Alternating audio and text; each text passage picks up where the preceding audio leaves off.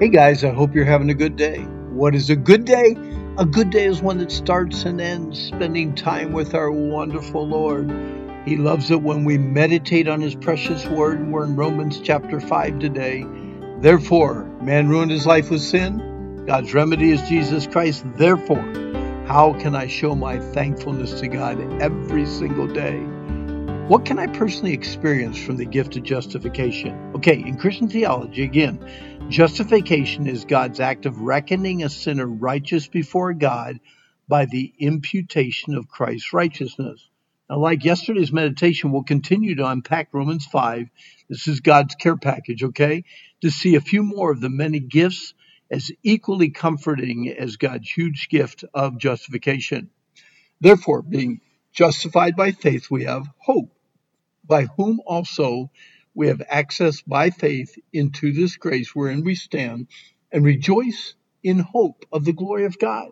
And not only so, but we glory in tribulations also, knowing that the tribulation works patience, patience experience, and experience hope, and hope makes not ashamed, because the love of God is shed abroad in our hearts by the Holy Ghost, who is given unto us. Okay, I hope that you understand what hope is all about. Hope is a confident expectation of a joyful anticipation of God's goodness. Let me say that again. Hope is a confident expectation and a joyful anticipation of God's goodness. It may be the joyful anticipation of eternal life, or the confident expectation that God is going to bring good out of every very difficult situation. What does your hope rest in? As Norman Clayton so clearly put in song, my hope is in the Lord, who gave Himself for me and paid the price of all my sin at Calvary. For me, He died. For me, He lives, and everlasting life and light He freely gives. No merit of my own, His anger to suppress. My only hope is found in Jesus' righteousness. And now for me, He stands before the Father's throne. He shows His wounded hands and names me as His own. His grace has planned it all. 'Tis mine but to believe and recognize His work of love in Christ receive. For me He died. For me He lives. And everlasting life and light He freely gives. Oh, the wonderful hope that God gives us. Therefore, being justified by faith, we have the, get this, Holy Spirit. And hope makes not ashamed, because the love of God is shed abroad in our hearts by the Holy Spirit, or the Holy Ghost, who is given unto us. God's Spirit dwells in our spiritual hearts by faith for the purpose of comforting us and convicting us and convincing us of God's truth. No man has ever seen God the Father. We learn in the first chapter of Colossians that Jesus Christ is the visible icon of the invisible God. If you want to see God the Father or understand the way the Holy Spirit of God works, study the life of Jesus Christ. For in Jesus Christ, the fullness of the deity, all of it, dwells in His bodily form.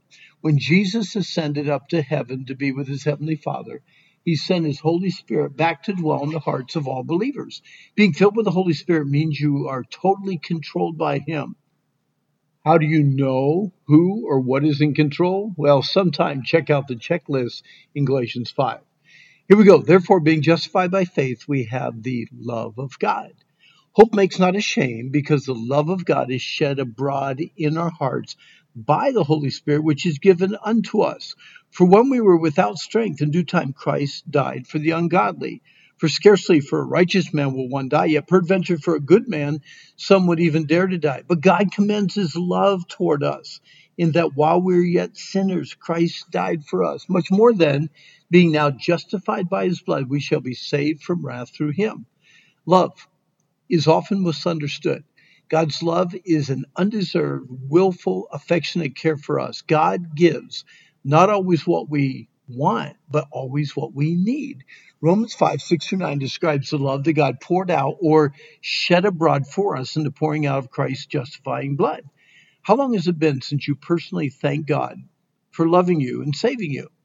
I love the first and last verses of Frederick Lehman's 1917 hymn classic on the love of God. The love of God is greater far than tongue or pen can ever tell. It goes beyond the highest star and reaches to the lowest hell. O love of God, how rich and pure, how measureless and strong, it shall forevermore endure the saints' and angels' song. Could we with ink the ocean fill, or were the skies of parchment made, were every stalk on earth a quill, and every man a scribe by trade? To write the love of God above would drain the ocean dry, nor could the scroll contain the whole, though stretched from sky to sky. O love of God, how rich and pure, how measureless and strong, it shall forevermore adore the saints and the angels' song. Therefore, being justified by faith, we have been reconciled to God. Romans 5:10, for if when we were enemies, we were reconciled to God by the death of his son, much more being reconciled, we shall be saved by his life. The word reconcile conveys the idea of restoring a broken relationship to a healthy relationship. Because of our sin, we are considered enemies of God. Now, because of our reconciliation, justification, we are considered friends of God. Therefore, being justified by faith, we are no longer viewed as sinners because of one man's disobedience, Adam, but are now viewed as righteous because of one man's obedience, Jesus Christ, as taught in Romans 5. When you put your faith in Jesus Christ and trusted him for the forgiveness of your sins, God no longer looked at you as a sinner outside of Christ, but as a righteous person because of Christ. So, we have a care package from God like no other. Peace, grace, hope, Holy Spirit, love, reconciliation. But remember, those who reject God's goodness and look down on his grace will receive as their earned eternal wage tribulation, anguish, indignation, and God's wrath. Take a minute and thank God for what he has given you. Thank God for your spiritual care package. Again, what a wonderful God we have. Hey, our time's up. I hope this has been encouragement to you, but today is the day the Lord made. Let's rejoice, let's be glad, and I hope that you have a truly wonderful, good day.